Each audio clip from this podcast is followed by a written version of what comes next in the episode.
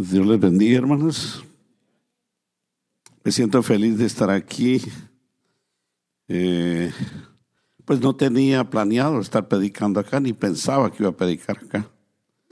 Veníamos al entierro de nuestra hermana Mireya y estar un momento con la familia, con su esposo, porque ellos fueron miembros de allá de Phoenix.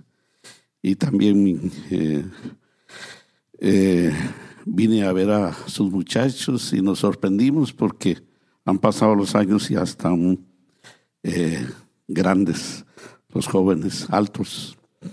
Y me dice mi esposa, han cambiado mucho los muchachos. Sí, es cierto que cambiamos con el tiempo nosotros, pero no de carácter, ¿verdad? Sino también cambia uno, pero para bien, ¿verdad? Eh, quiero agradecer a hermano Héctor Díaz y a su esposa Laura eh, que me confían. El púlpito nunca lo confiamos nosotros a cualquiera, ¿verdad? Y, él, él tiene el derecho a decir sí o no a alguien. Pero eh, me acompaña, también quiero decir esto, hermanos, me acompaña mi esposa y también hermanas de allá de la iglesia de Phoenix eh, que vinieron también con la hermana eh, a acompañar a la familia. Y mi esposa fue la que me pidió, me dice, ¿por qué no vamos al entierro? Porque íbamos a, vamos a, voy a predicar ya también en, en, Los Ángeles. ¿Y por qué no vamos al entierro ya que estamos cerca? Pues vamos, pues. Y por eso nos venimos. Pero llegamos exactamente como 10 minutos antes del entierro y porque está un poquito, no medimos bien la distancia para estar lo más pronto posible. Pero gracias a Dios que Dios nos dio esta oportunidad de estar. Pero para mí es un refrigerio, hermanos, un refrigerio estar aquí con ustedes. Este, un motivo de gozo, eh, estar con ustedes como familia de Dios. Y yo quisiera compartir un mensaje que sentí en mi corazón compartirlo y espero que me comprendan, que entiendan y que no se me van a dormir porque fueron al entierro, tal vez están cansaditos, pero si no voy a pegar un buen grito para despertarlos a todos. ¿eh? Entonces así los puedo despertar. Así que gracias hermano Héctor, su esposa Laura también que nos ha invitado a estar acá y esa confianza que nos tienen, uno siente que tienen confianza.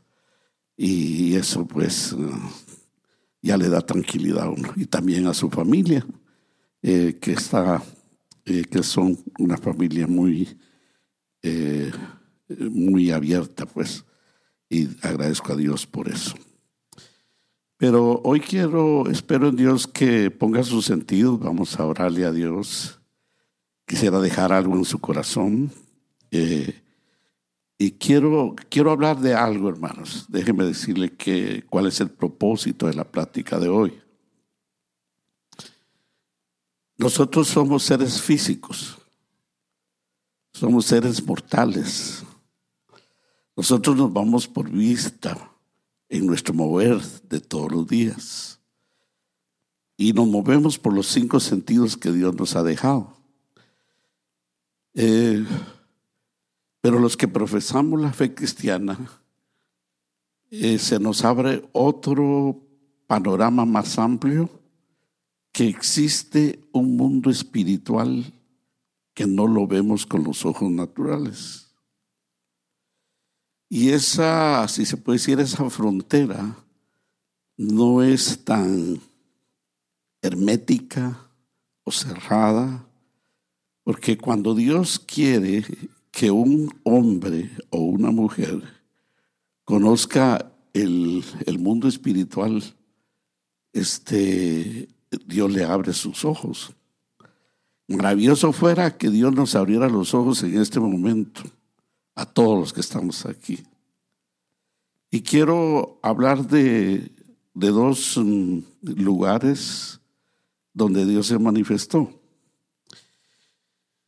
Eh, pero antes, como introducción, quiero usar dos pasajes para que tenga idea de qué quiero hablar hoy.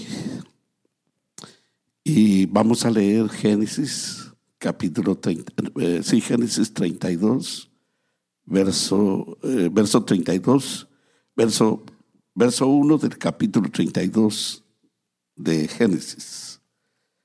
Eh, casi yo siempre, como yo vengo de los 70 predicando, hermanos, no conocí la computadora.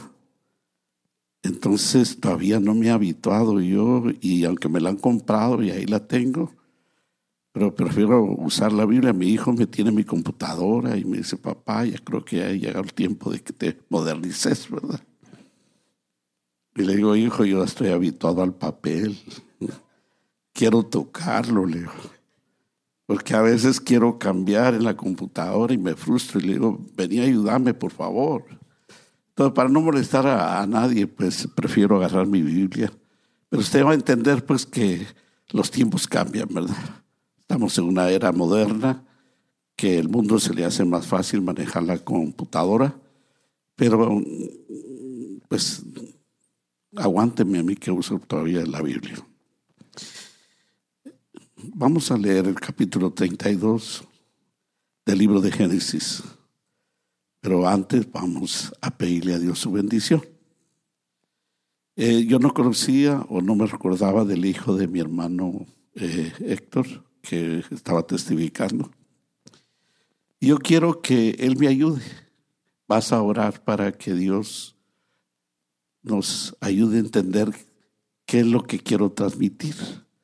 Y sé que Dios te va a usar para bendecirme y poderme poner en, eh, en la forma más ideal para darme a entender lo que quiero hablar hoy. ¿Puedes orar, por favor, mi hermano?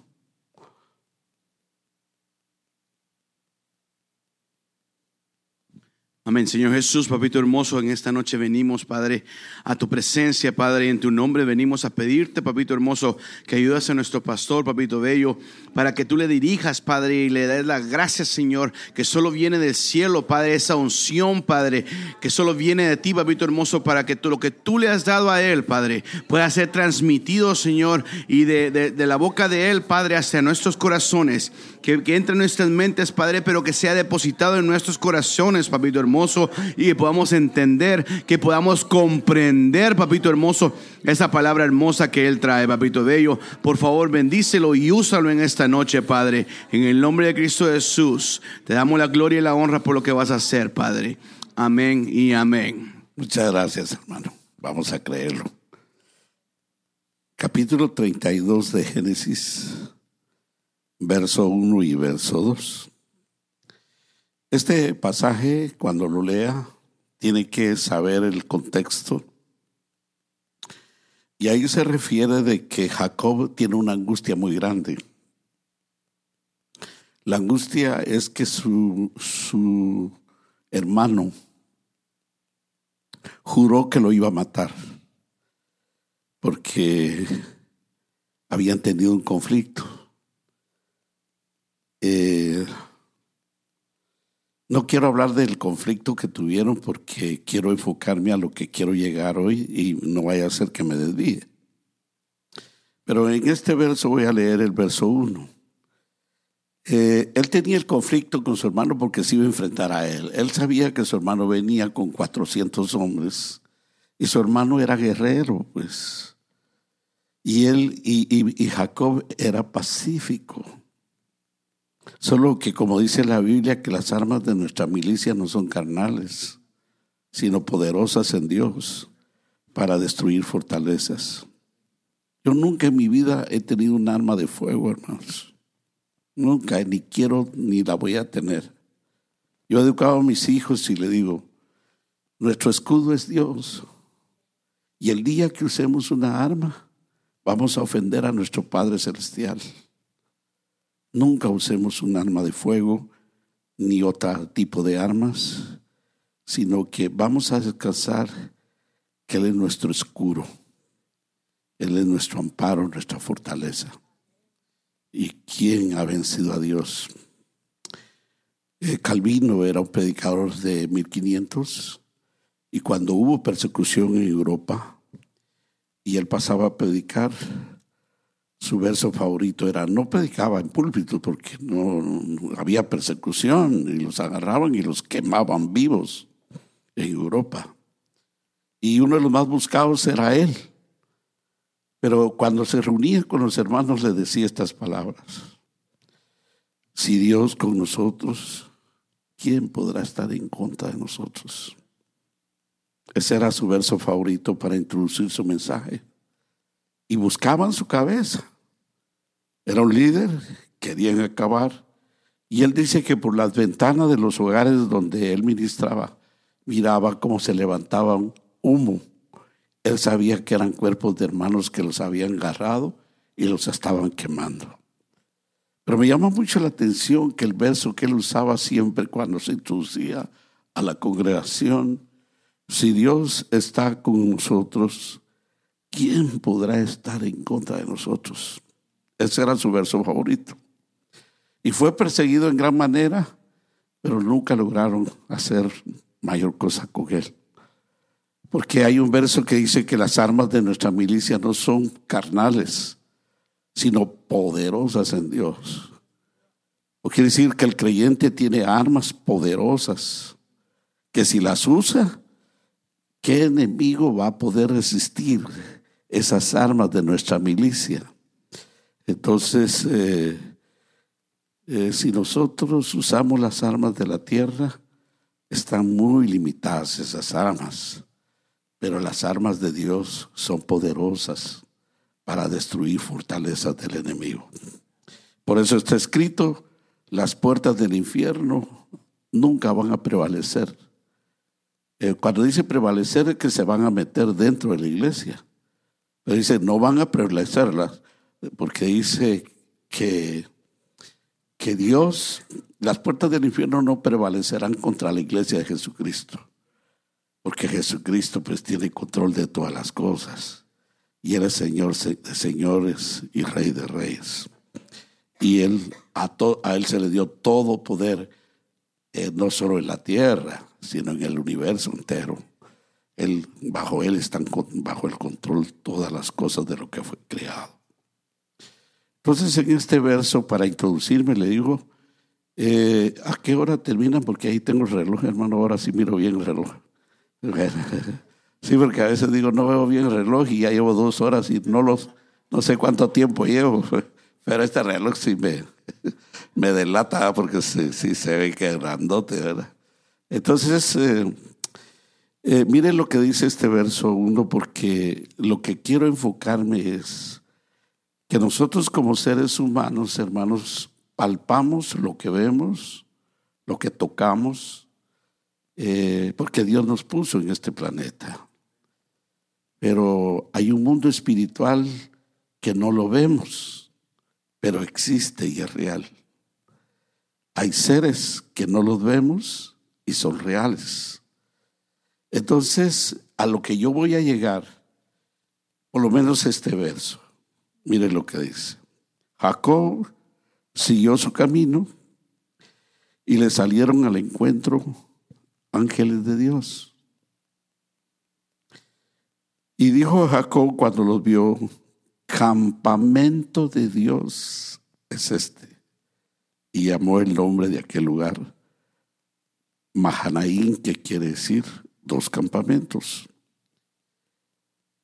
Él llevaba su campamento de sus animales, las bendiciones que Dios le había dado. Él llegó solo a donde había estado, y eso lo dice la Biblia, que él prometió dar el diezmo de todo lo que Dios le diera. Pero decía mi pastor, yo dudo que Jacob dio el diezmo.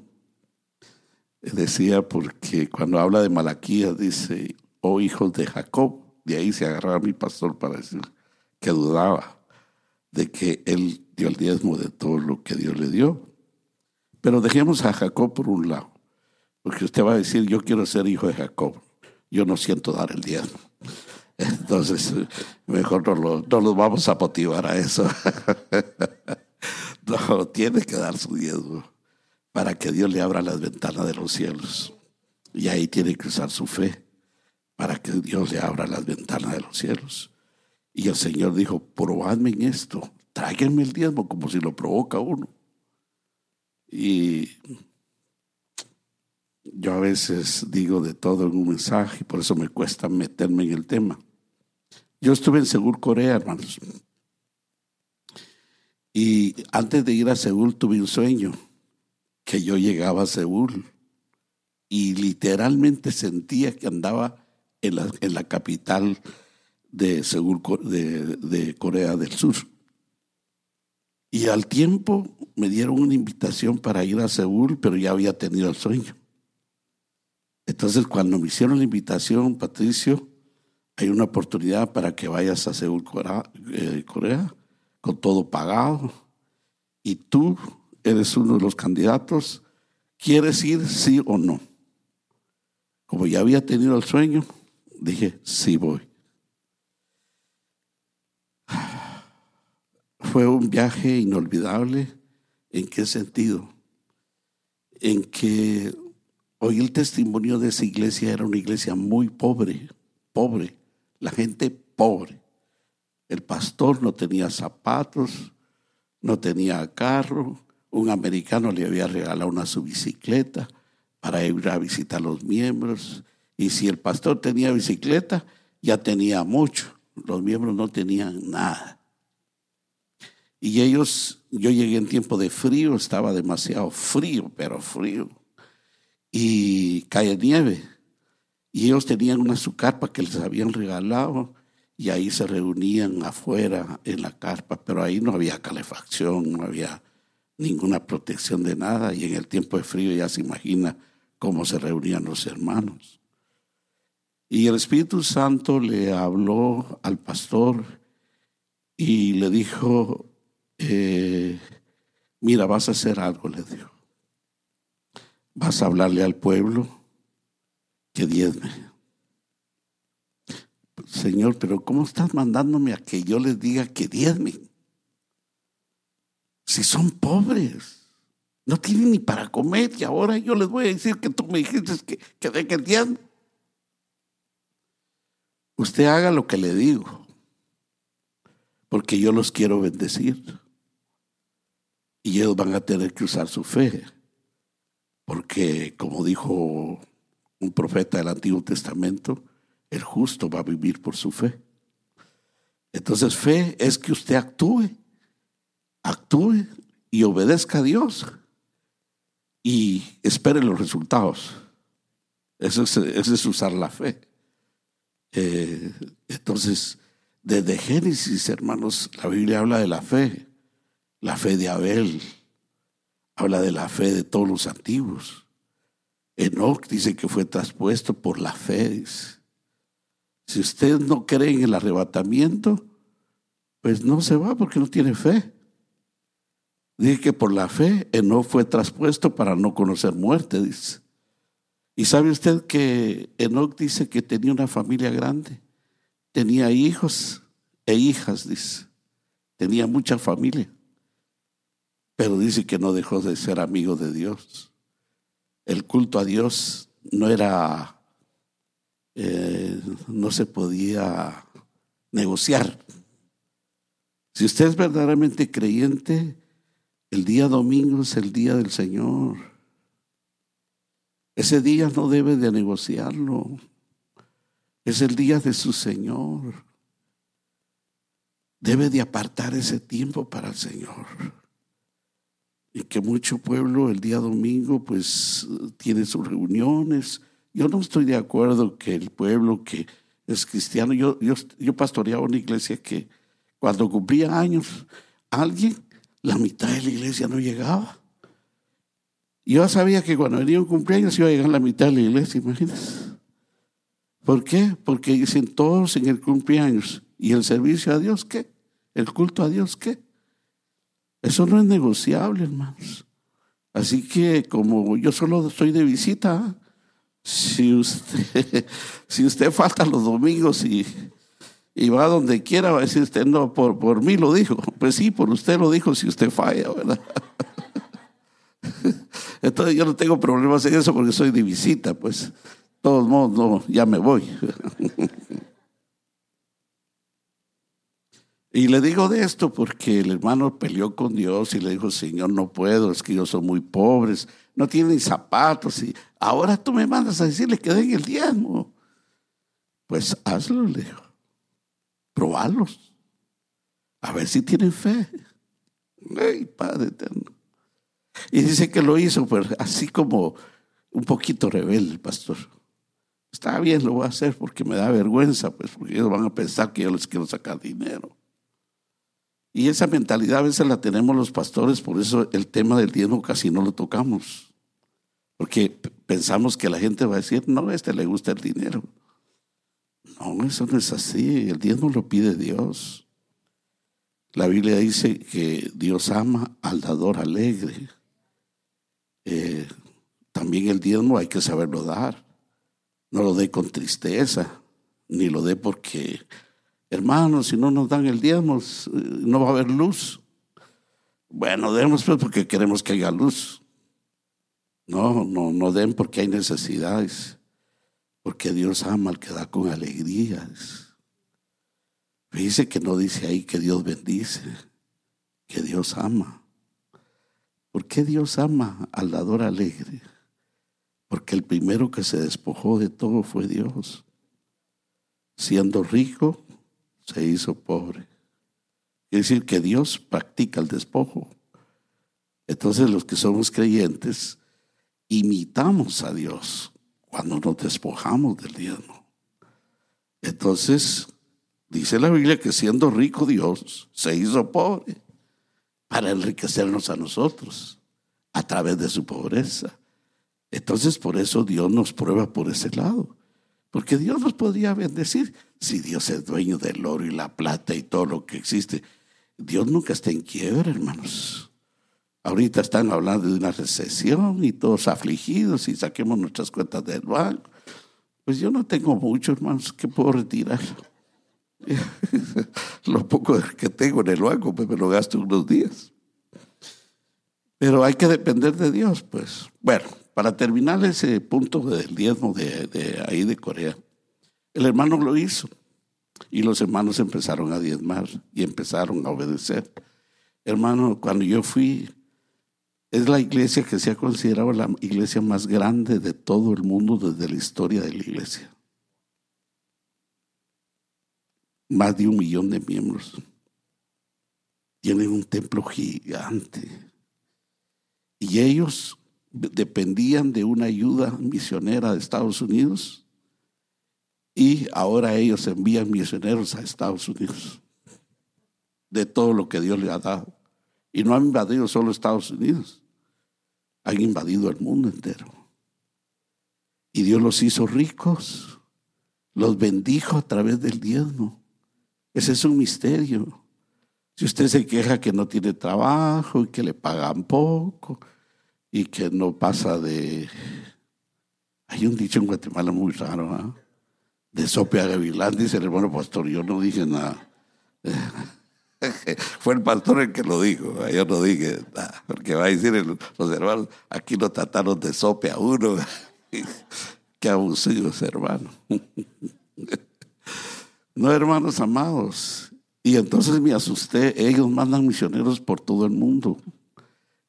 Entonces, estos hermanos aprendieron a encontrar el camino de la abundancia. Yo no predico la prosperidad, hermano, ese tema no lo toco yo, pero que hay un misterio de que Dios estabiliza la vida económica del creyente, hay una manera bíblica para que seamos estables y bendecidos. Eh, los dueños de la pasta colgate, eh, de que de dientes, pues, esa pasta que usamos todo el mundo. Eh, Colgate es el apellido de una familia de Inglaterra. Y su mamá le decía a su hijo cuando se vino a Estados Unidos, porque estaban limitados, si te vas a Estados Unidos y Dios te bendice, mi hijo amado, aparte el diezmo para el Señor. Eso tiene que hacer. Y su hijo, obediente a su papá, empezó a vender jaleas eh, antes de la pasta de colgate y otras cosas que ellos ya hacen. Y dijo, yo apartaré el diezmo para Dios, cuando no tenía casi nada. Y en vez, porque su mamá le enseñó, del diezmo, mi hijo, aunque sea poco, pero del diezmo. Hermanos amados, ese, ese negocio no se acaba. ¿Quién no usa la pasta colgate, hermano? Ese es el apellido de esa familia. Pero la clave estuvo en que cuando no tenía nada, una madre que era, tenía la convicción que el diezmo traía bendición, le dijo a sus hijos, nunca dejen de dar el diezmo. Después dieron el 20%, según entiendo que fueron tan ricos ellos que dieron el 90% y se quedaron con el 10%. Eh, ese es el misterio de la Biblia, hermanos. Por eso, eh, cuando des, no des con tristeza ni porque existe necesidad o con murmuración. Si tú vas a murmurar, nunca des nada porque entonces Dios no te lo va a aceptar. Dice Pablo, esto que me dieron ustedes es un sacrificio a Dios, no a mí. Se lo dieron como una ofrenda a Él. Pero este es un sacrificio a Dios acepto por Dios y agradable. O quiere decir que el diezmo que des te lo tienen que aceptar.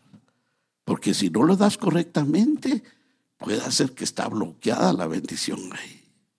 Lo tenés que dar con alegría, espontáneo, de corazón, para que se cumpla lo que está escrito. Pero nunca se me olvida ahí en Corea que hubo un hombre, un profesional que fracasó en sus negocios y fue a la iglesia. Y entonces dijo, yo voy a hacer lo que dice ese pastor. Si él dice que hay que apartar el diezmo, yo estoy en bancarrota, estoy en la calle. Voy a ponerme a vender sal. Como era negociante, comerciante, se animó a vender sal con una sábana en la calle, así por libra. Ya veo que la sal es barata y la vendió por libra, pero se comprometió a Dios dar el diezmo. Dice que puso su venta y puso su manta y la gente empezó a comprar, después la amplió y después creció, ya después compró un local. Él es el dueño ahorita de todas las empresas de sal en Corea del Sur. Y ahora él sale a evangelizar y sale a predicar y tiene un negocio bárbaro pero algo que él aprendió es dar el diezmo desde que empezó. Tú necesitas que tus finanzas sean benditas por Dios. Que tu cheque que lleves a la casa lleve la bendición de Dios. Pero aparta lo que Dios te pide. No es el pastor el que te lo está pidiendo. Es Dios el que te lo pide. Traedme el diezmo. Tráiganme los diezmos. Es Dios el que lo pide, no es el pastor y yo te, abriré las ventanas de los cielos. Hay que tocar ese tema. ¿Qué hay? ¿Cuál es el misterio de las bendiciones de las ventanas abiertas en el cielo? Y se va a asustar usted cuántas bendiciones caen sobre su casa, sobre sus hijos, salud divina, sin ninguna enfermedad, porque sanidad divina es una cosa, Salud divina es otra cosa. Gente saludable desde su niñez y llega viejo y saludable. Esa es salud divina. ¿Y habrá seres humanos que tienen salud divina? Sí, hay gente que ha sido saludable. Hay gente que no ha visitado hospitales en toda su vida. Nunca los han operado. Yo me acuerdo de mi amada suegra que la amé tanto y yo no puedo decir lo que dicen algunos que dichoso Adán que no tuvo suegra. Yo no, hermanos, yo tengo una suegra linda, hermosa. Y ella eh, me decía, bueno, ella decía, yo no padezco mal, y ya tenía 90 años. Era, era diaconisa en la iglesia. A los tres días después de estar en la puerta de la iglesia, murió. Y ya le pidió a Dios, yo no quiero estar en hospitales, no quiero que me metan tubos, no quiero nada de eso quiero irme luego, Señor. Cabal, Dios se le cumplió su deseo. Porque el martes estaba en la iglesia y fallece, hermano, el jueves y el viernes ya la llevamos a descansar. Pero ella decía, yo cuando me visito al médico me dice, caramba, tú tienes una edad avanzada, pero tus huesos son de una niña de 15 años. Están jóvenes tus huesos. Wow, digo yo, caramba, yo también quiero de esos huesos, digo yo, Padre eterno. Los míos ya se están secando. Aleluya. No, mi suegra aprendí tantas lecciones de ella y una mujer muy bella y hermosa, nunca la olvidaré. Y sé que me voy a juntar con ella. ¿Qué hago, hermano? Me meto al tema porque ya avancé. Va, pues. Él dice, sí. Dice, bueno, ok. Jacob siguió su camino y le salieron al encuentro ángeles de Dios. Es muy importante eso.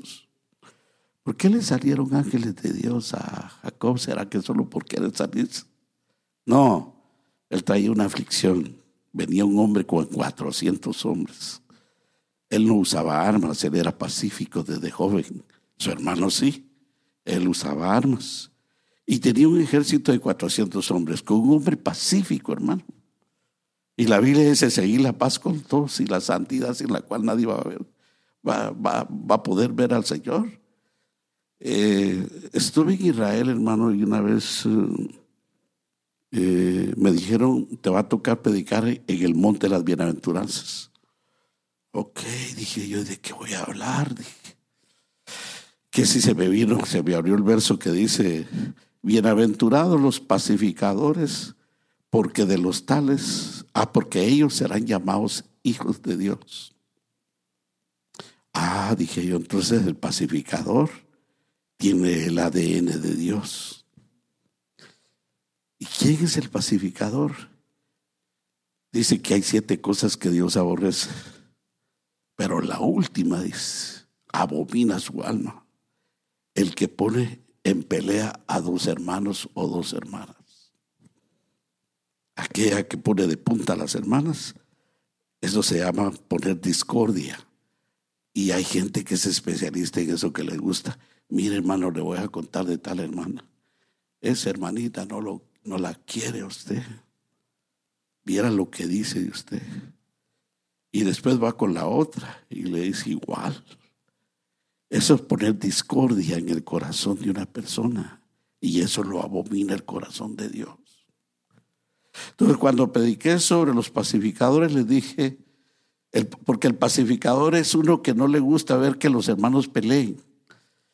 Entonces él se mete en medio. Hermanos, arréglense, no peleen, perdonemos, soportémonos, aguantémonos. Seamos misericordiosos, seamos bondadosos. No, pero usted no conoce aquí, allá, porque me cae más. Y es hermano en Cristo.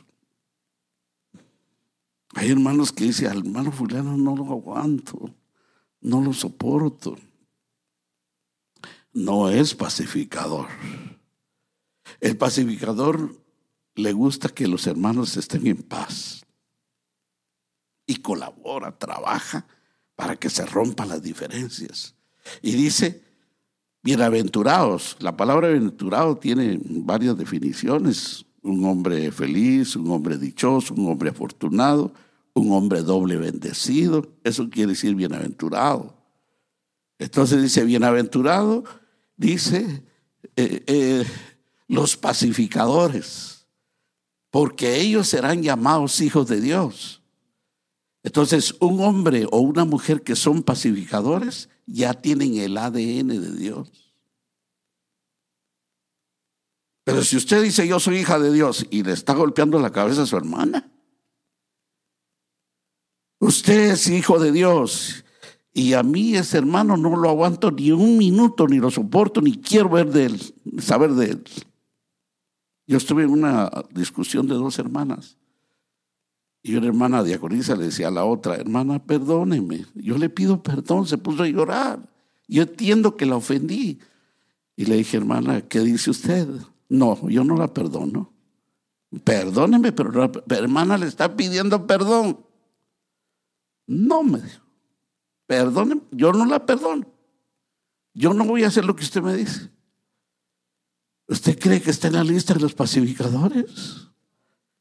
¿Tiene el ADN de Dios? No. Con su forma de proceder, usted, va, usted va a mostrar si tiene el ADN de Dios, si es, tiene el ADN, si es hijo de Dios e hija de Dios. Los hijos de Dios y las hijas de Dios son pacificadores. No le gusta que estén en pleito la familia. El pacificador se mete, hermana, por favor, perdona a tu hermano. Hermano, perdona a tu hermano. Perdonale ofensas que te hizo. Perdonale. Y dice, sí, está bien, me quiebro. Y hay ofensas muy fuertes, como una pareja que le falla a la esposa o viceversa. Y todavía dice, la voy a perdonar o lo voy a perdonar. Esos son pacificadores. Entonces, si usted quiere tener el ADN de Dios, se va a ver, se va a evidenciar. Se va a evidenciar si tenemos el ADN de Dios, si somos hijos de Dios. Espero en Dios que aquí la congregación tienen el ADN de Dios, que son de la familia de Dios. Hermanos amados, ¿por qué Dios le abrió los ojos a, a Jacob? Él tenía un gran problema con su hermano. Entonces viene Dios y le abre sus ojos y le dice, aquí hay un campamento de ángeles. Dice que vio, hizo dos campamentos, ahí tenía todos sus animales, pero había muchos ángeles en otro campamento. ¿Qué hacían esos ángeles ahí? Le estaba diciendo Dios ahí te tengo un ejército, no te preocupes de Saúl, esto los van a calmar. Y con un solo, dice la Biblia que 135 mil soldados mató un solo ángel, uno solo lo mandó a la guerra Dios, no mandó un ejército. Fueron los que se japtaron de él, hicieron burla de Dios. ¿Y quién es Jehová de los ejércitos que los va a librar de nuestra mano? Si nadie ha podido eh, resistirnos y todo, eh, todo enemigo que invadimos, nadie nos, ni sus dioses, ni Jehová va a poderlos librar de nuestra mano. Ah, dijo Dios, no les voy a mandar un ejército, les voy a mandar un solo ángel. Y dice que ese ángel mató 135 mil soldados de un solo. ¿Cómo será el poder del mundo de Dios, de los ejércitos de Dios, hermano? Aleluya. Por eso estemos confiados. Si Dios con nosotros, ¿quién podrá estar en contra de nosotros? Entonces dice aquí, y dijo Jacob, vio dos campamentos, vio campamento de Dios es este, y llamó el nombre de aquel Mahanaí, que quiere decir dos campamentos, el de él que tenía con toda su gente pacífica. Él no usaba armas, garrote usaban. y el otro venía con armas. Pero bueno, de todos modos ganó la, la guerra Jacob. Y no la ganó con armas, hermano. Se quebró se humilló. Ya me imagino Isaú cuando vio a su hermano le dijo, mira todos los que traigo. Estaba quebrado el pobre porque un ángel le quebró, estaba tirado en el suelo. Y dice que se compadeció de él este pobre y se puede levantar, dijo. Esaú, su hermano, porque el ángel de Dios lo quebró, como diciendo, por eso dice Pablo, cuando yo reconozco que soy débil, me hago fuerte. Porque en la debilidad mía se perfecciona el poder de Dios. No sé si dice amén a eso. Dice que nosotros somos el qué? El barro. Dice la Biblia que hay un tesoro en vasos de barro. Nosotros somos el barro. El tesoro es Dios, el Espíritu Santo, Cristo y nuestro Espíritu. Dios Padre interveniendo en nuestra vida. Ese es el poder de Dios en nosotros. Ese es el tesoro que tenemos. Pero nosotros somos barro. Somos débiles. Por eso me gustan las palabras de Pablo. Cuando reconozco que soy débil, me hago poderoso. Porque en la debilidad mía se perfecciona el poder de Dios. Hay que descansar en Dios. Dios le envió ángeles y ya estuvo tranquilo Jacob. Aquí hay un ejército de ángeles. ¿Qué distancia había en eso, hermanos? Solo Dios le abrió el mundo espiritual y lo logró ver. Posiblemente nosotros, ninguno de los que estamos aquí, hemos visto un ángel dentro de la iglesia. Y también dice la Biblia que Dios no lo permite para que no le demos culto a los ángeles, porque nosotros somos muy tendidos a eso. Entonces, eh, también hay otra porción eh, eh, que le pedí favor a mi hermano pastor, capítulo 6 de Rey, dice así, que Dios le dijo, eh, le dijo Jacob, perdón, aquí es mm, Eliseo, le dijo a su siervo, le dijo, eh, y le dijo, no tengas miedo, porque más son los que están con nosotros que los que están con ellos. O quiere decir que lo invadió el ejército enemigo y, y solo por un hombre iba todo un ejército completo. Y Eliseo estaba tranquilo, pero su siervo no. Pero porque, porque Eliseo veía el ejército que estaba con él, pero estaba confiado.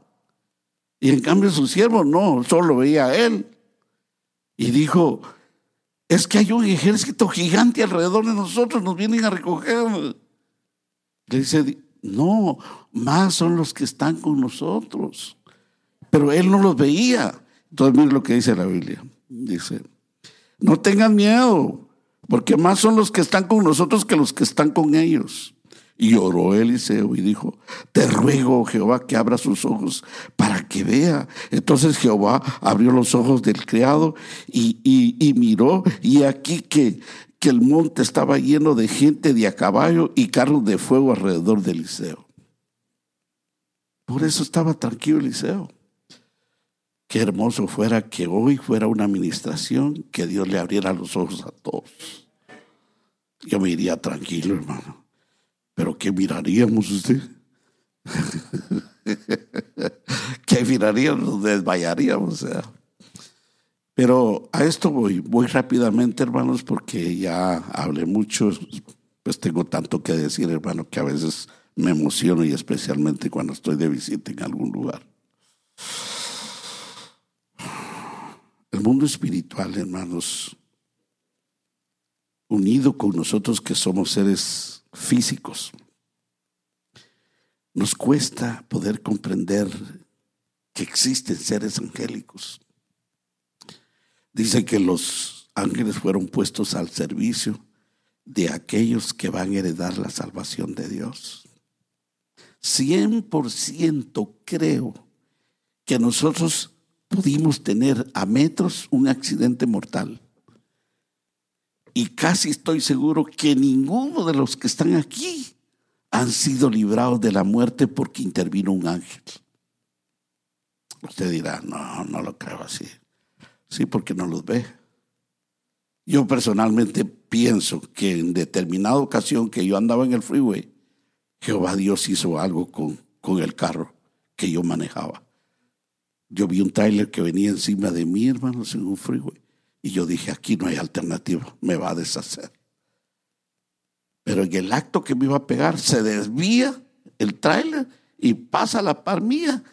Que digo yo, Dios mío, se fue frenándolo él, echando humo las llantas y se fue y, pasó el furgón y pasó todo frenando el tráiler. ¿Por qué él evadió de mi carro, evadió el, el tráiler? y pasó a la par mía.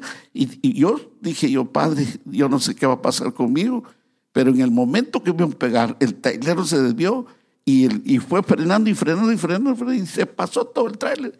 Y yo me quedé frío. Y yo dije, Señor, yo sé que aquí hubo un ángel que intervino. Aquí hubo una intervención angélica. Eh, uno puede palpar la presencia de los espíritus malos, ¿o no? Usted dice, ay, qué raro se siente. Es raro que nosotros siempre testificamos. Fíjese que estaba en el cuarto y sentía que algo estaba ahí que me daba miedo. Pero casi nunca hablamos y decimos, entré al cuarto y sentí una, sentí una sensación que aquí había un ser angélico. Casi nunca mencionamos eso, sino hablamos de lo negativo. ¿Aló? Eh, agarre las cosas por su lugar, hermano. Dígale, Señor, por favor, hazme el favor de, de darme la confianza de que aquí hay un ser angélico a favor mío, pues se va a asustar. Se va a asustar y va a decir, ok, te lo voy a mostrar.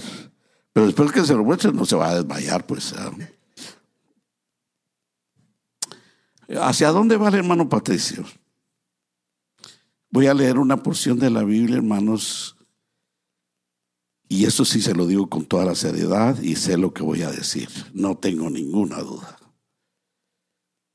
Dios respeta las congregaciones de Él.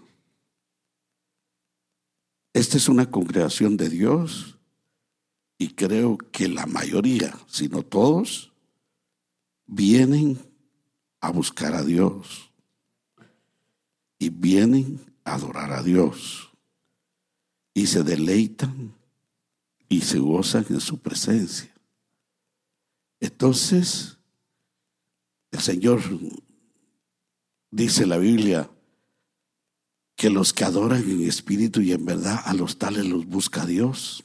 El hermano es un término del Salmo 23 que dice que si Jehová es tu pastor, el bien y la misericordia te seguirán todos los días de tu vida.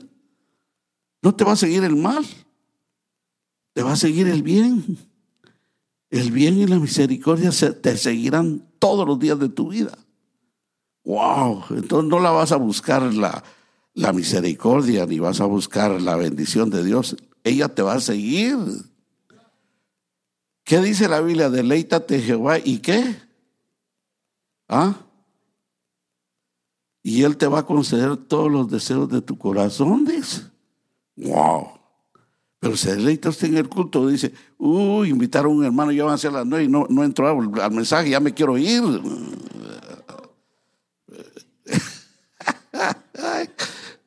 Como ve, pastor, usted siga, dice, le va, a,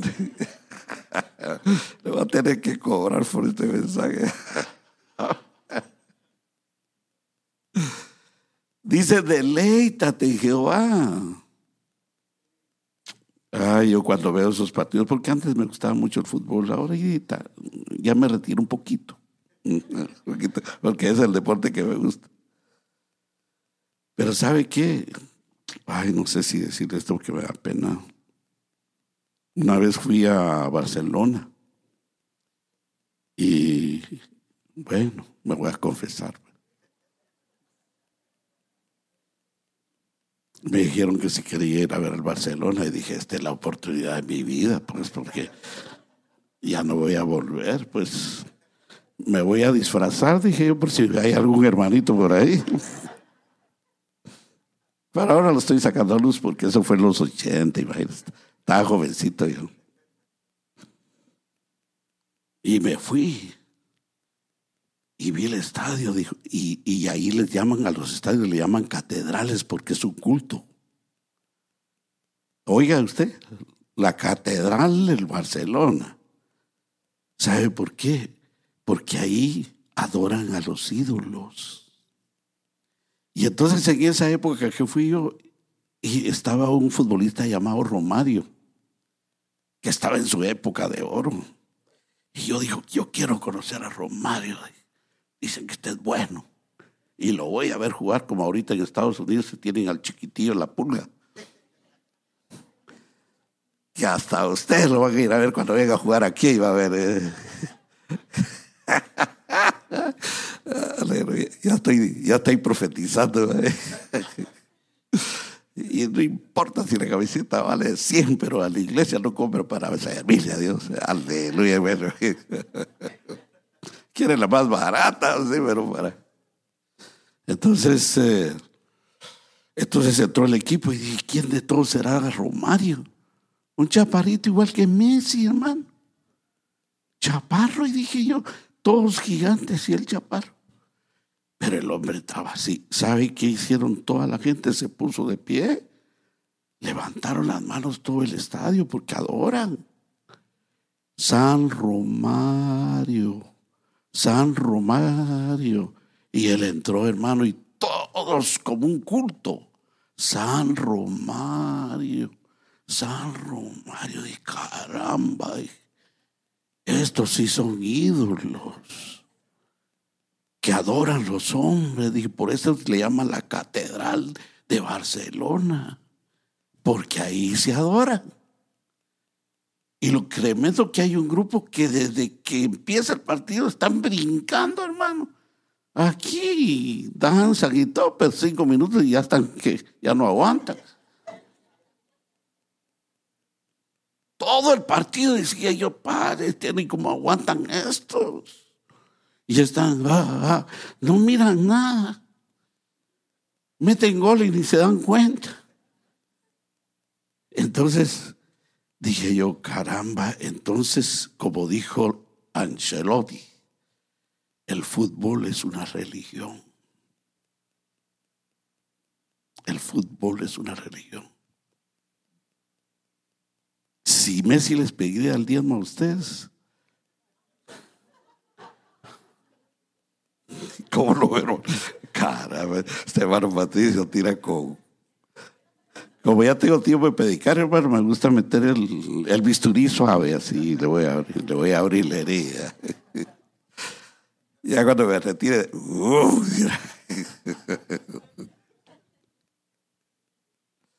hermano, me asusté yo. Y claro, el tipo era una barbaridad. Después lo vi jugar y dije, como él era delantero y le pusieron un defensa como el doble de él, dije yo, ¿cómo va a pasar ese defensa? Caramba, era una velocidad increíble, las piernas de él súper doble de cada uno, que superaba al otro gigante y como los chiquitos pues tienen como frenar luego, el otro pasaba de largo. Y eso es lo que tiene Messi, hermano, por le dicen la pulga.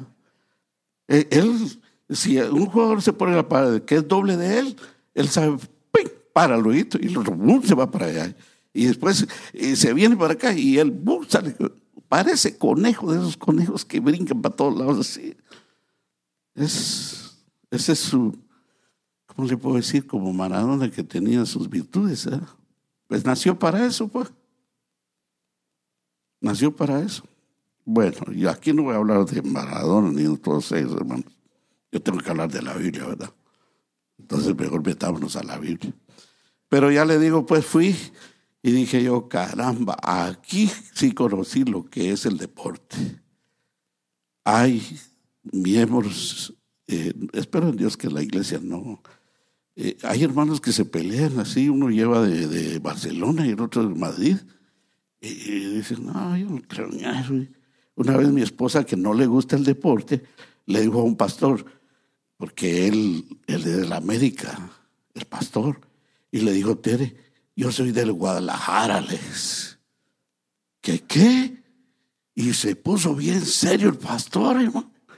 Y le dijo, mira, el Guadalajara que lleva una cabra que es del diablo, que no sé qué. Y dije yo, caramba, dije, ojalá si defendiera el Evangelio, dije yo. Y ya me metí en defensa de la señora, porque ni vos. Aleluya, hasta los pastores. Y este hermano cuando ganaba la América hacía así, no sé, una señal. En el púlpito usted, Padre eterno, que Dios me libre. bueno, yo he visto de todo, hermano. Aquí lo puedo distraer a usted. Vamos a un pasaje, ya mencioné dos pasajes donde dos hombres tuvieron experiencias de ver un mundo espiritual, pero Dios abrió sus ojos. La conclusión de esto va a ser, si media hora digo todo lo que tengo que decir de este pasaje, hermano, cuando usted se reúne aquí, oiga bien lo que voy a decir, ustedes no están solos. En primer lugar dijo Cristo, donde dos o tres se reúnen en mi nombre, ahí estaré yo. Ya solo con eso es suficiente porque Cristo es la verdad personificada. Él no miente. El diablo es padre de mentira, pero Cristo es la verdad absoluta. Porque Él dijo, yo soy el camino, soy la verdad, o quiere decir que la verdad está personificada. Todo lo que te prometió Cristo no te va a fallar jamás. Y cuando dijo Él, donde dos o tres se reúnen en mi nombre, ahí voy a estar yo.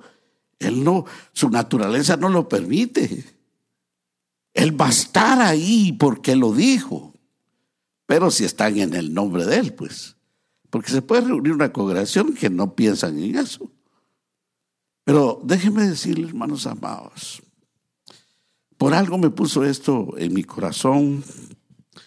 Y, y, la verdad que este es un mensaje que es prestado porque mi hijo me estimuló a, a pensar en esto, porque estábamos pensando en eso.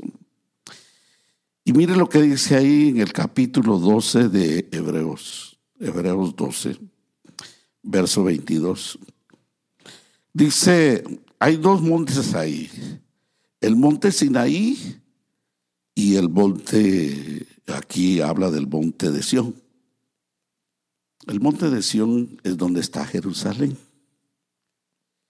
Eh, el monte Sinaí, yo estuve en el monte Sinaí, hermano, cuando fui a Egipto y nos llevaron en bus por toda el área donde estuvieron los, los, los israelitas y nos llevaron al monte de Sinaí.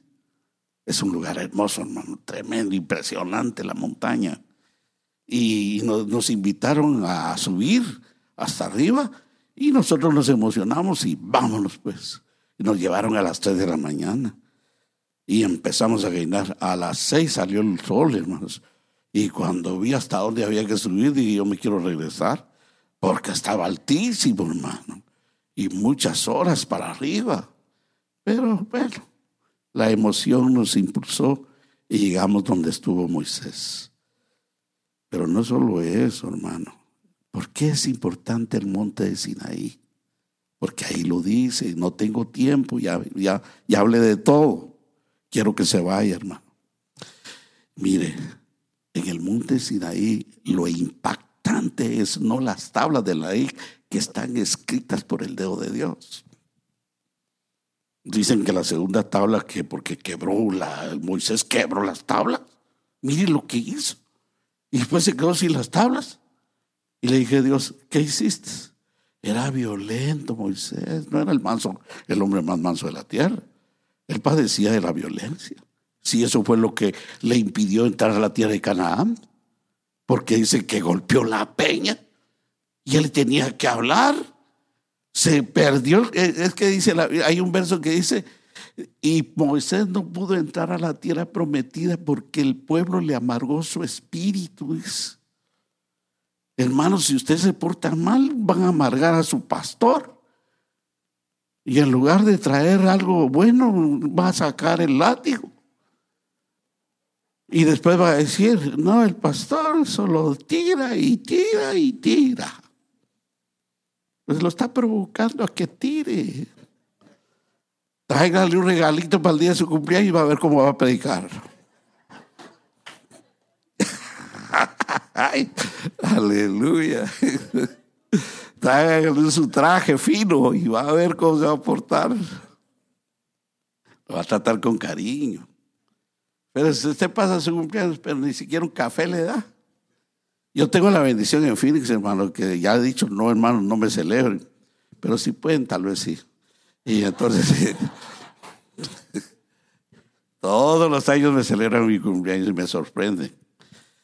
Y, yo los bendigo con toda mi alma. Y algo que me gusta es agarrar las tarjetas y leerlas.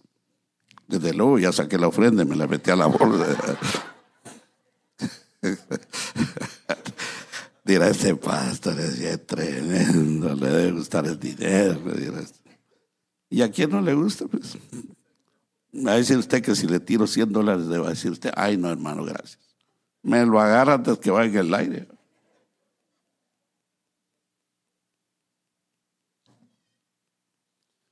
Pero me celebro mi cumpleaños y yo soy feliz en la iglesia de Phoenix, hermano. Me han dado tantas bendiciones a gente que las bendigo con toda mi alma. Le gusta celebrar a mi familia también.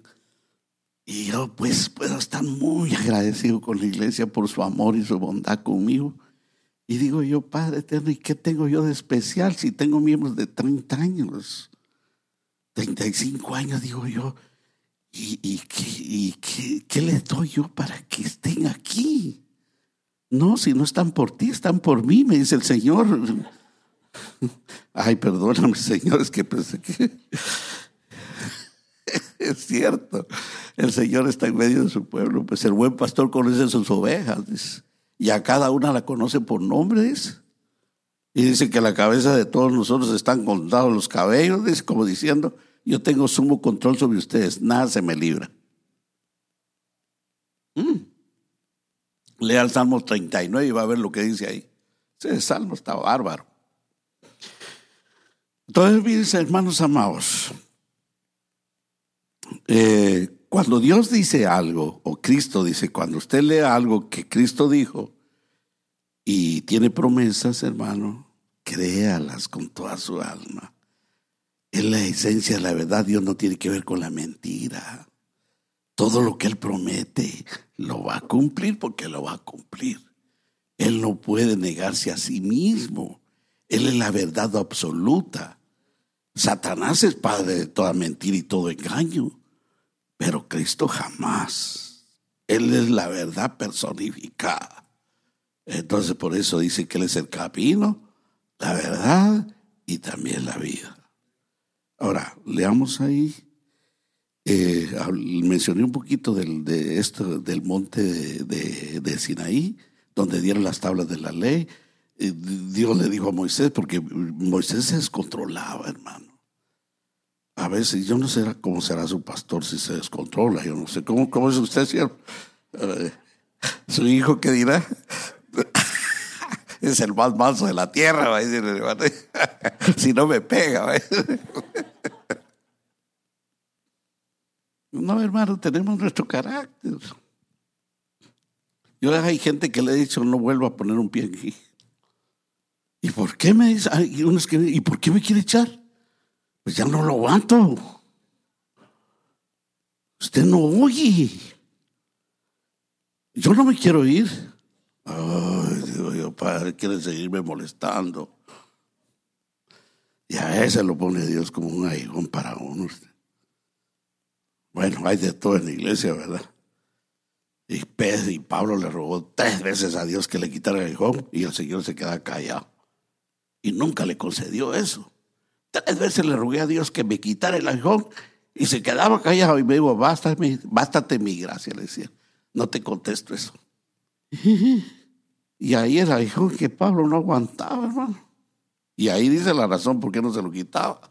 Porque también Pablo era tendido a ser alzado. ¿Aló?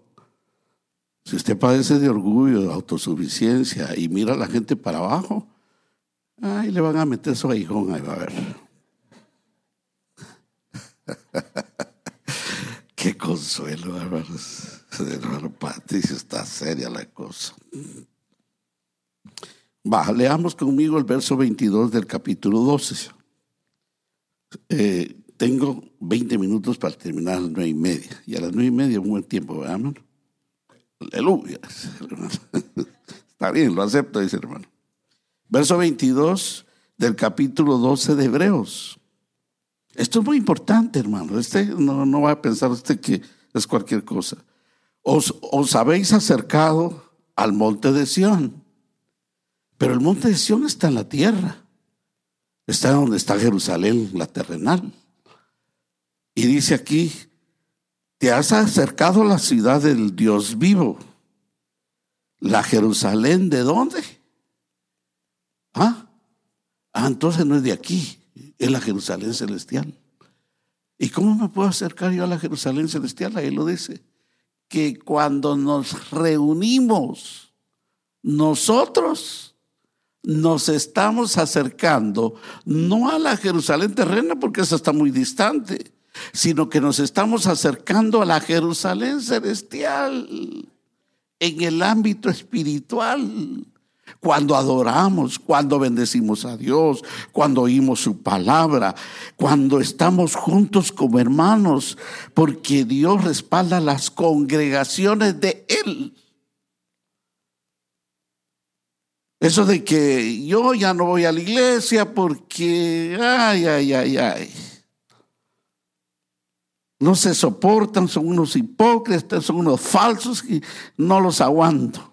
Y dijo un hombre, hermano, ¿por qué ya no va a la iglesia? Porque todos son iguales. Eh, decepcionado de la gente de la iglesia. El día en que encuentre una iglesia donde verdaderamente se hace lo que se tiene que hacer, ahí voy a ir yo. Y le dijeron, ahí no lo aceptarían usted. Porque con su presencia se descompondría todo. Entonces, amados hermanos, no somos seres perfectos. A mí me gustó, vi un sticker en un carro que decía, nosotros los cristianos no somos ángeles, somos seres humanos. Cuídese mucho, la gran Padre eterno, dije, este está, este, este es de los que no se va a dejar, dije yo, Y entonces como diciendo, me provocan y va a haber lío. Y yo dije, qué bueno que hicieron ese sticker. Yo se lo quiero dar a todos los miembros de la iglesia, dije. Los seres humanos, los cristianos, no somos ángeles. Somos seres humanos como cualquiera. Y esa es la verdad, pues. La diferencia es nuestra fe. Es Dios, pero sí hay una distancia muy grande entre ellos y nosotros. ¿Por qué, hermano? Usted tiene que valorar lo que es una reunión cristiana todos los días. Número uno, porque Dios prometió estar donde dos o tres están reunidos. Ya con eso es suficiente.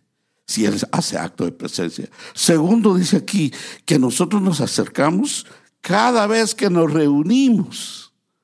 Nos acercamos a la ciudad celestial. Porque ¿a qué venimos aquí? Venimos a buscar a Dios, pues. Y cuando nos dice ahí que nos acercamos a la ciudad celestial, es porque va a ser el lugar donde nosotros tenemos que entrar.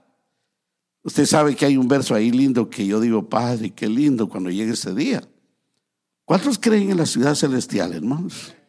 Dice que Abraham, dice que saludaba, esperando esa ciudad de arriba, esperando y las promesas que Dios le prometió llegar a esa ciudad. Y dice que cuando nosotros lleguemos a la presencia del Señor, el que nos va a estar esperando a nosotros es Jesucristo. Y Él va a decir, venid bendito de mi Padre, venid bendito de mi Padre, entra al reposo de tu Señor. En lo mucho me fuiste fiel y sobre mucho te voy a poner. Así dice la Biblia. Dice, en lo poco me fuiste fiel. Así que este asunto no es por fidelidad, hermano, porque siempre de algo padecemos. No sé si dice amén. Si uno quiere agradar a Dios en todo, ¿ah? dice, venid bendito de mi Padre y entra reposo de tu Señor. En lo poco me fuiste fiel y sobre mucho te voy a poner. Quiere decir que Dios nos va a coronar no por lo que hicimos, sino nos va a dar más de lo que nosotros merecemos. Y entonces, ¿dónde están las buenas obras, hermano Patricio? Pues ahí están también, pero no son todas porque Dios te va a dar más de lo que mereces o lo que has hecho. Eso es lo que dice la Biblia, pues. Entonces aquí no es de japtancia, hermano. ¿Sabe qué? A mí me han dicho, ay, mejor ni lo digo, no sé. Mire, hermano, varios pastores me llegan a hablar allá y me dicen, tú eres apóstol. ¿Y por qué cree que soy apóstol? Es que ya más de 40 años de pastor y solo porque tengo 40 años. ¿Qué sabes tú si yo en 40 años he hecho lo bueno? No es el tiempo, es un llamado. Es un llamado, no es por el tiempo. Hay unos que miden el apostolado por las iglesias que tienen. Dice, si pasa de 30 ya es uh, pastor, los miembros. Si pasa de 100 ya casi es semiapóstol. Y si llega a 500 ya es apóstol. No, no, no, no hay que medirlo por la gente. ¿Aló? No, no puede ser. Le digo, no, hermanos, hay requisitos que llenar para llegar ahí. Yo no llego ahí. En primer lugar, ya tengo que usar la computadora y yo no la puedo usar. Estoy retrasado. ¿Aló? Ay, no, mejor no me meto ahí, hermanos, se perdonen. No, no, no, no. Te has acercado al monte de Dios, a la ciudad del Dios vivo, a la Jerusalén celestial. Todos los cultos nos acercamos a la Jerusalén celestial. Y dice, a la, a la compañía de muchos millares, hay una versión que dice miriadas de ángeles. En los cultos, hermano, ¿por qué la mujer se cubre la cabeza? Para orar. Por causa de la presencia de los seres angélicos. Eso dice la Biblia. Bueno, y usted se cubre la cabeza y usted está consciente que cubriéndose la cabeza sabe que hay ángeles o lo hace solo porque el pastor le dice. Dice que la mujer se cubre por causa del respeto que se les tiene que tener a los ángeles que se hacen presentes. Quiere decir que cada culto hay movimientos de seres angélicos.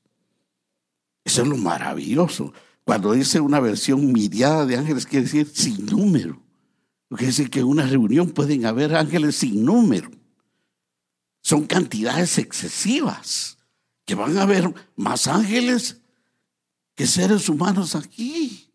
Pero estemos conscientes que aquí dice que cuando nosotros reunimos la congregación de millares de ángeles, pongámosle millones pues, pero nos acercamos a los seres angélicos que adoran a Dios. Eso hay que leer Apocalipsis, porque ahí hay diversidad de seres que están adorando a Dios. Y la visión que tuvo Juan, ahí había gente que había sido lavado con la sangre de Cristo. Quiere decir que estuvieron en la tierra, fueron pecadores y tuvieron el privilegio de estar en la ciudad de Dios y en el templo de Dios para adorar al Altísimo. Nosotros todavía no hemos llegado aquí, pero estamos aquí. Y venimos con toda la seriedad del caso que el culto nuestro debería ser semejante al de arriba. Pero entonces, hermanos, estamos a la compañía, estamos en la ciudad de Dios, la Jerusalén celestial, porque está hablando de la, la Jerusalén de arriba, no la de la tierra. Estamos, eh, eh, dice, nos, nos hemos acercado al monte de Sión, dice, a la ciudad del Dios vivo, a la Jerusalén celestial, a la compañía de millares de ángeles cada vez que nos reunimos. No estamos solos. No son solo los miembros. Hay seres angélicos que intervienen en nuestros cultos. Y dice la Biblia aquí, porque los ángeles fueron puestos al servicio de los que van a heredar la salvación de Dios. Entonces cada miembro, podemos decir que tiene ángeles, los que nacieron de nuevo, los que son parte del pueblo de Dios. Hay seres angélicos que van a su casa y nos dan el sueño profundo. Qué rico es tener sueño profundo, ¿verdad, hermanos? Ahorita antes de venir me quedé dormido en el carro usted.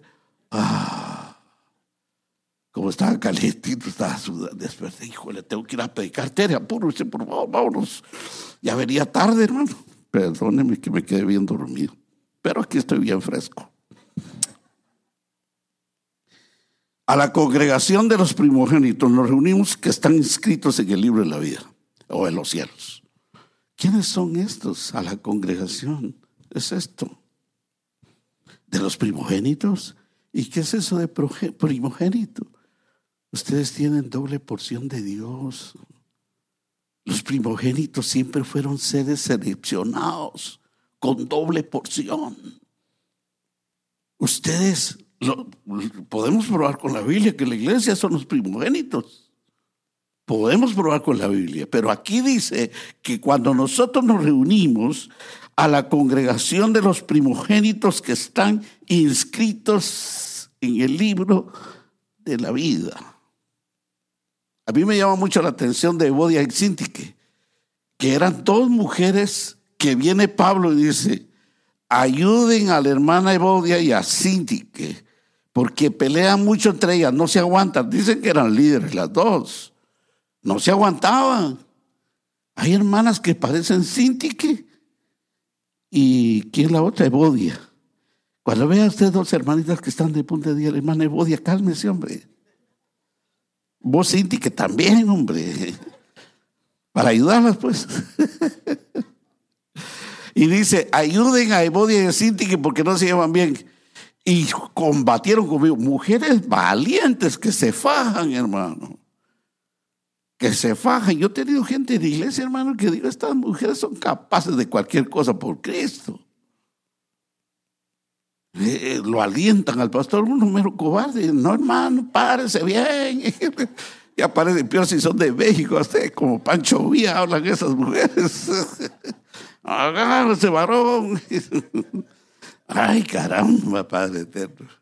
Y lo animan a uno, hermano. Entonces, eh, ¿qué podemos decir, amados hermanos? Óigame, esto es maravilloso lo que estoy leyendo, porque aquí, por el contexto que veo, está hablando de que nosotros nos reunimos Para Dios es importante. Los primogénitos de Dios, ustedes son de doble porción. Y dice, y nos reunimos en la congregación porque hay muchos que se reúnen en esa congregación, no solo los seres angélicos, ya leímos los ángeles. Ahora es la congregación del pueblo de Dios, cuando dice la congregación de los primogénitos que están inscritos en el libro de la vida. Ahora, ¿Podrán los hermanos que están inscritos en la vida tener sus diferencias? Sí, Evodia y Sinti que las tenían. Y dice Pablo, ayuden a esas dos mujeres porque están, sus nombres están inscritos en el libro de la vida. ¿Cómo sabía Pablo? Que ellos tenían el pase para entrar a la Nueva Jerusalén. Porque para entrar a la Nueva Jerusalén, usted necesita que su nombre esté inscrito en el libro de la vida. Y para que cuando Dios defina quiénes entran a la ciudad de Dios, van a abrir el libro de la vida. Y si su nombre está escrito ahí, usted califica para entrar. Pero el que no se haya inscrito, dice, no puede entrar a la ciudad de Dios. Y Evodia y Sintik dice, se peleaban entre de ellas, no se aguantaban. Y dice, ayuden a esas mujeres, porque sus nombres están inscritos en el libro de la vida. Eran genuinamente gente salva que iba a estar en el cielo, pero todavía tenían esa terrible batalla que no se soportaban el una con el otro. Yo le estaba hablando a mi hijo un día que Efesios dice, soportándonos unos a otros, y, dice que seamos mansos. Y me dice, mira, mi papá, lo que yo leo, que la mansedumbre no es algo que viene, es algo que, que el Espíritu te va a ayudar. Pero tú, te voy a poner un ejemplo. En los Estados Unidos, cuando vinieron los emigrantes a Estados Unidos, encontraron una multitud de caballos hermosísimos, bellos. Y hay un caballo que le pusieron como aquel carro que dice que tiene un caballito. Ah, el Mustang. El Mustang lo sacaron de un caballo que es muy veloz, pero salvaje. Y entonces por eso ponen el caballo, porque lo hicieron con ese fin, que el carro Mustang es el nombre de un caballo que le pusieron de los salvajes, velocísimo. Y el, el de la Ford dijo, yo les pongo un carro que es veloz, le voy a poner Mustang, por eso tiene caballito. Que el caballo fue, es un animal salvaje que ese no alcanza a nadie. Entonces me decía mi hijo, mira, a fondo, si estudiamos a fondo de la palabra mansedumbre, no que tú seas manso, Tú eres como los Mustang. Son bellos para correr. Intentás subir un Mustang y lo manejas y vas a ver qué va a pasar. Te brinca. El Mustang no soporta a nadie encima porque es salvaje. Lo tienen que educar a que alguien lo tiene que manejar. Pero para educarlo, ese te va a tirar por todos lados. Así somos los cristianos, somos puros Mustang. Por eso cuando le dice el pastor, hermana, usted se va a hacer cargo de este grupo. Puro Mustang. ¿Y, ¿Y, por qué pusieron esa hermana? Ay, no, la peor escogieron. No la aguanto, yo me voy a cambiar de secciones. Mejor me voy con los niños. Son puros Mustang. No aguanta que nadie se les monte encima. Pero si viene el pastor y dice, miren hermanitas, aquí está la sierva de Dios y la otra hermanita así. Dice, ella las va a manejar. Aleluya. Ya no son mustas. Mustas educadas. Que ya se dejan amansar, pues. Y, pero, y hermano Patricio, ¿por qué solo las mujeres hablan y los hombres no? También los hombres igual, hermano amado. Son puros mustas, muchos brinca. Y yo a los hermanos para molestarlos en la iglesia le digo yo, yo creo que yo tengo un potrero en lugar de iglesia, les digo yo. Se pelea medio mundo. No, hermano Patricio, estamos amansados. bueno, puras bromas. mi esposa me dice, no, pero me es tanto. Habla con seriedad en el púlpito aleluya. Ella, es que yo soy musta, le así. A la congregación de los primogénitos que están inscritos en los cielos. Y ahí está el Dios juez, el juez, el Dios de todos. Él se viene a reuniones también. ¿Sabe por qué? Porque Dios se deleita en la alabanza de su pueblo. Dios habita, dice. ¿En dónde habita Dios? Aquí está hablando del Dios juez, el justo. Cuando usted adora a Dios en espíritu y en verdad, a los tales los busca Dios que lo adoren, dice. O que se deleita que hayan adoradores. Hermano Patricio, ¿qué es adorar en espíritu y en verdad? Que me invite el pastor y les voy a traer ese tema y va a ver. Pero les va a costar, hermanos. no se crea, hermano. Miren lo que dice aquí. El Dios, el juez de todos y los espíritus de los justos hechos ya perfectos. Le hermana Mireya ya pasó a esta posición. Los espíritus ya perfectos. Algunos creen que los espíritus están siendo perfeccionados también. Pero yo no sé. Yo lo único que sé que los que pasan del otro lado y nacieron de nuevo, en el acto son perfeccionados. Y dice ahí que aún con ellos nosotros nos juntamos en la congregación de Dios. Porque ahí dice, nos acercamos al Dios juez justo y más abajito, dice, más abajito, dice también, y nos juntamos también con Jesús, el mediador del nuevo pacto, y la sangre rociada que habla mejor que la de Abel. Jesucristo, Dios Padre, los espíritus hechos ya perfectos, tenemos comunión con ellos, los ángeles, los hermanos que están inscritos, por eso es una bendición. Y yo cuando me recibió el hermano pastor, soy franco hermano, Digo yo, qué lindo que un pastor le tenga confianza a uno. ¿Sabe cómo, cómo es bonito esto? Que yo con un pastor que me encuentre y que me bendiga y diga, hermano amado, lo amamos aquí. Qué rico se siente eso. Yo he ido a iglesias, hermano, que el pastor ni quiere saludarme. Y solo me ve y dice, ay, díganle que otro día, porque no, no tengo tiempo. Wow, dije yo, Padre eterno. Pues no vuelvo a esa iglesia, digo yo. Me pongo como él me el gruñón con la escopeta también. Para todo estoy bravo. No, hermanos, no hay razón por que estemos bravos. Lo tenemos todo. En esta reunión dice que Dios habita en qué? ¿En medio de qué? en la alabanza de su pueblo, Dios viene. Y le encanta que sus muchachitos canten y, con esa voz que tienen bien afinada las hermanitas. Y, y, ay, alaban a Dios. El Dios del cielo se deleita, hermano. No sé si dice amén, porque Dios habita en medio de la alabanza. O quiere decir que Dios hace acto de presencia aquí. Jesucristo no digamos, porque Él dijo, yo estaré donde dos o tres estén en mi nombre. Ahí está el Señor.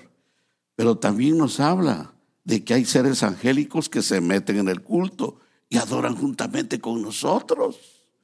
Y aparte de eso, dice que los que ya murieron, todavía hasta cierto grado nosotros tenemos participación con ellos, porque de seguro que tampoco andan libres allá ellos tienen que adorar a Dios de día y de noche, como dice la Biblia, hermanos. Amados hermanos, no estamos solos. Si le pusiera título a este mensaje, diría, en el culto no estamos solos, hermanos. Hay un movimiento invisible que es esa telita de no poderlos ver, es muy, muy débil. Y que si Dios quisiera que todos los que se reúnen y participan en un culto, Dios permitiera que lo viéramos, hermano, valoráramos nosotros lo que es un servicio a Dios. No sé si dice amén. Le fui fiel, hermano. 9.31. He terminado. Cierre sus ojos, amados hermanos. Padre, te doy gracias por esta iglesia hermosa, por su pastor, por su familia, Sé que si ellos están aquí sirviéndote, Padre, es porque tú los pusiste en esta ciudad, Padre. Sabemos que en todas las ciudades hay guerra, pero sabemos que la guerra no es nuestra, sino es tuya, Padre. Y las armas de nuestra milicia no son carnales. Dice que tomemos la armadura de Dios. Y la espada que vamos a usar es la palabra de Dios. Esa es nuestra arma principal, la palabra de Dios. Padre, en el nombre poderoso de Jesucristo que de alguna manera nuestros sentidos espirituales, Señor, se hagan sensibles a la presencia de seres angélicos, a la presencia de Jesucristo en la reunión, a la presencia de nuestro Padre Celestial que dice, yo habito donde hay alabanza mi nombre.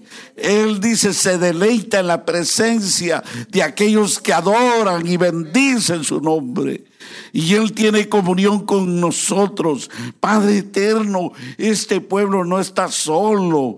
Hay muchos que están aquí juntos. Solo con pensar que la mirada de ángeles que son sin número, Padre, pueden estar en una reunión como esta. Esto es lo más glorioso que puede pasar en un servicio, Padre eterno. No estamos solos está el Dios creador de todas las cosas. Está Jesucristo que nos amó con amor eterno. Están los santos que ya sus espíritus fueron perfeccionados que ellos también participan juntamente con nosotros en la alabanza, la adoración de, todos los primogénitos, que creo que aquí hay una multitud de primogénitos con doble porción, la porción de la tierra y la porción celestial, Padre, que es la más grande y gloriosa que tenemos. Padre, envío palabras de poder palabras de autoridad, palabras de liberación. Hermanos, yo siento en mi alma orar por algo. Dice el Señor, yo les voy a quitar mantos de luto, mantos de tristeza y les voy a dar unción de gozo. Y les quitaré el manto de luto y los voy a cubrir con un espíritu de gozo. Les daré unción de gozo. Puede ponerse de pie. ¿Sabe por qué es importante que usted se deleite en la presencia de Dios? Deleítate, Jehová. Él te va a conceder los deseos de tu corazón. Regocíjate en Dios. Levante sus manos al cielo. Padre, yo con la autoridad de tu nombre, corrompiendo espíritus de opresión Oiga bien lo que voy a decir, hermanos. Ninguna condenación hay para los que están en Cristo Jesús. Nosotros no nacimos para ser condenados en el infierno. A ti te sacaron de ahí. Y dice que Satanás tenía potestad sobre tu vida. Y Dios te trasladó de la potestad de Satanás. Y te trasladó al reino de su amado Hijo. Tú perteneces al reino de Jesucristo, que es la cabeza de la iglesia y que a Él se le da autoridad y poder en el cielo y en la tierra. Y aún las potestades y los principados están bajo el dominio de Jesucristo. Entonces lo que menos podemos tener nosotros es tener miedo, temor Renuncia a todo temor, hermano. Un predicador predicó de 120 temores que, que mantiene el ser humano. Dije yo, Padre eterno, el temor no es un buen aliado para la fe. No le tenga miedo si viene una recesión, porque acuérdese de la viuda que ayudó a Elías. Se le multiplicaba la arena y el aceite. Ese Dios sigue siendo igual. Nosotros no vamos a padecer, hermano, si tenemos temor de Dios. En la Segunda Guerra Mundial una iglesia en, Inglaterra determinó reunirse todo el tiempo de la Segunda Guerra Mundial, determinó hacer cultos y rogarle a Dios que tuviera piedad de ellos. Alemania tiró muchos eh, eh, bombas sobre Inglaterra. Pero esos hermanos se propusieron que durante la Segunda Guerra Mundial iban a hacer culto, invocación a Dios, a pedir misericordia. Terminó la Segunda Guerra Mundial y jamás cayó una bomba sobre la iglesia. Jamás. Es que ahí estaban los que pedían clemencia. Yo tengo palabra profética sobre ustedes, hermanos. El Espíritu Santo va a hacer cosas que a ustedes los va a sorprender. Dios tiene determinado plan para esta ciudad. Y Dios traerá almas que ustedes no las van a traer, sino que va a ser Dios el que las va a poner aquí. Y Dios extenderá su mano de bendición, que va a dar más bendición de lo que uno espera. Dios así es, nos sorprende con buenas cosas. Y todos los miembros de esta congregación que reconocen el pastorado serán seres que van a experimentar paz. Y Dios les dará paz sobre todas sus cosas, sobre su familia, sobre sus hijos. Dios hará milagros grandes. Esas palabras me las pone el Señor en mi alma.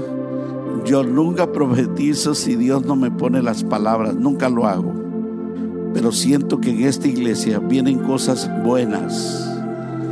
No hable de pesimismo ni que aquí no está bien todo.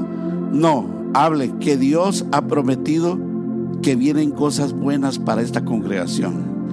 Levante sus manos al cielo. Padre, hay poder y autoridad en tu nombre. Tu palabra dice que tú viniste a limpiar el vaso por dentro, Señor. Tu evangelio tiene que ver más con el alma y con el espíritu. Yo vine a limpiar el vaso por dentro, no por fuera. Tú trabajas con el espíritu y el alma del humano. Y tomo la autoridad de tu nombre. Vengo reprendiendo todo poder del infierno. Por favor, hermano, renuncie a esto. Diga conmigo estas palabras. Yo renuncio a toda condenación. El único renuncio a toda acusación. Y renuncio a toda culpabilidad. En el nombre de Jesús y agárrese que ninguna condenación hay para los que están en Cristo Jesús. No se condena a sí mismo. No diga que usted no la hace, que usted desobedece, que usted eh, eh, de su carácter no le ayuda. Hermano amado, ninguna condenación hay para los que están en Cristo Jesús. Empiece por ahí y el Espíritu de Dios hará cosas increíbles en su alma y en su espíritu. Esta congregación Dios la va a visitar, pero va a ser Dios el que determina. No somos nosotros, es Dios. Dios tiene un plan y cuando Dios tiene un plan, nadie lo va a detener. Hay planes para esta congregación de bendición, de crecimiento, de prosperidad en los miembros. Levante sus manos al cielo, dele gloria a Dios y dígale Padre. Hermano, me da permiso, hermano pastor, que pase la congregación aquí. Venga, venga, hermano, por favor, así rapidito. Eh, ya ministré 20 minutos, eh, o, 10 minutos, o 20. Venga.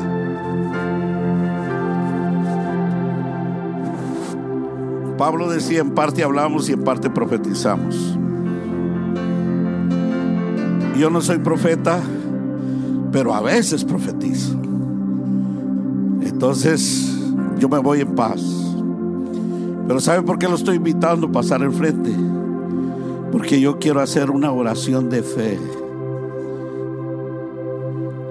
Si usted en su hogar se mantiene deprimido, padece de insomnio, no puede dormir, se siente inseguro, si padece de autoestima baja, usted tiene que renunciar a eso. Usted es parte del reino de Dios. Usted fue escogido como hijo de Dios. Dice, ahora somos hijos de Dios. No seremos. La Biblia dice que somos. Entonces, de serlo por hecho que aunque usted tenga cosas, como Pedro, hermanos amados, le falló bien feo a Cristo. Y Cristo se lo dijo. Y han pedido para zarandearte como a trigo. Cristo sabía lo que le iba a pasar. Pero yo intercedo por tu fe. Por eso intercedió Cristo, por tu fe. Que no falte tu fe. Pero sabe usted que Cristo tuvo que maldecir el nombre de Jesús para que no lo tomaran también a él para matarlo. Él maldijo, dice la Biblia. Pero los eruditos dicen que para que lo soltaran los judíos cuando estaban matando a su Señor o lo habían sentenciado a muerte, él tuvo que, para zafarse, maldecir el nombre de Jesús. Yo no lo dudo que lo hizo por temor a morir. Lo negó primero, no, no podía aceptar, estaba temblando y supo que su Señor ya lo habían sentenciado a muerte. Y estaba solo y tú eres uno de ellos. Tú estás aquí, nosotros te vimos cuando atacaste a un hombre y le cortaste la oreja. Tú eres uno de ellos. Tú, tú, tú háblate de, te delata. Tú no puedes negar de que eres discípulo de Jesús. Al tal hombre yo no lo conozco, dice la Biblia. ¿Qué estaba haciendo ahí? Apostatando entonces. Después lloró amargamente. Y Jesús ya resucitado se le aparece. Y le dice, Pedro, ¿me amas? Yo te quiero, Señor. Ya te fallé. Apacienta mis corderos. No le quitó el ministerio, hermanos con todo ese carácter. Apacienta mis corderos. Pedro, ¿me amas? Apacienta las ovejas. ¿Por qué no le quito el ministerio? ¿Sabe por qué? Porque Dios sabe que nosotros somos criaturas débiles. Nunca nos captemos nosotros de que somos gente recta. somos imperfectos, tenemos nuestros problemas. Quisiera darle un abrazo a cada uno de ustedes. Yo bendigo a mi esposa, que ella fue la que me dijo, vamos a ver al, hermano eh, esposo de mi hermana Mireya, porque ella se fue. Tenemos que orar por él, para que la familia. Y yo la bendigo a mi esposa por decisión. Yo le digo, vámonos pues. Si tú quieres ese deseo, yo te llevo. Y no sabía yo que yo iba a predicar aquí. Lejos estaba de que yo iba a predicar aquí. Esto quiere decir que Dios me trajo. Y yo bendigo a mi esposa por esa sensibilidad. Y a las hermanitas que vinieron de Phoenix, yo las bendigo, que vayan en paz y con la bendición de Dios mañana que regresen a Phoenix.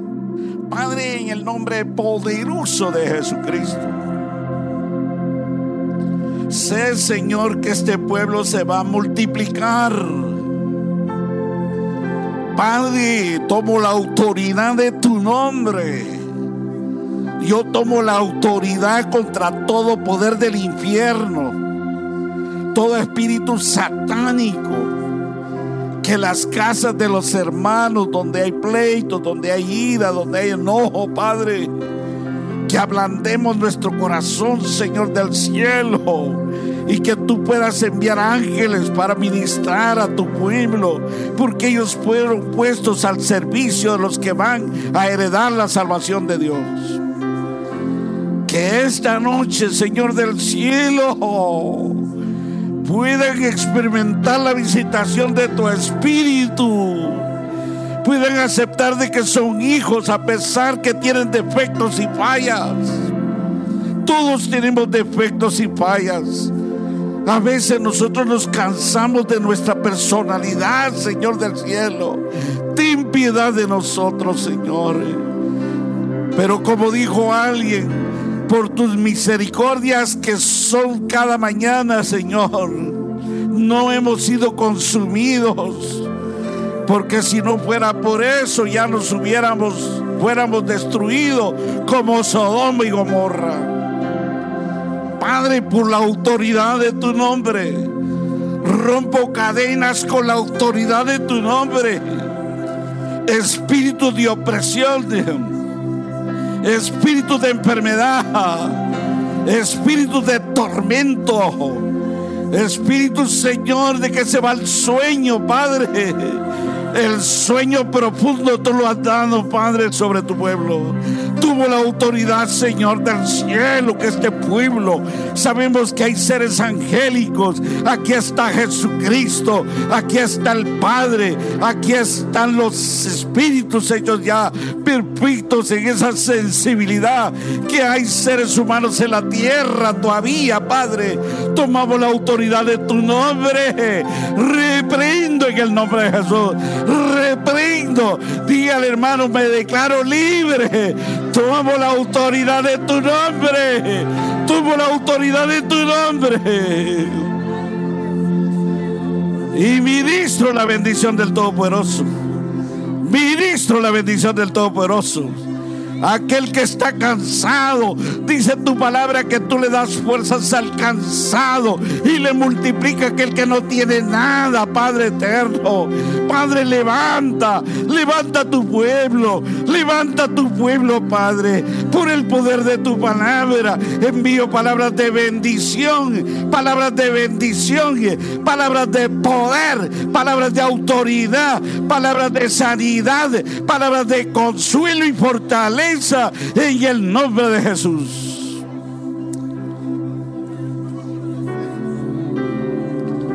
Dele gloria a Dios. Levante sus manos al al cielo.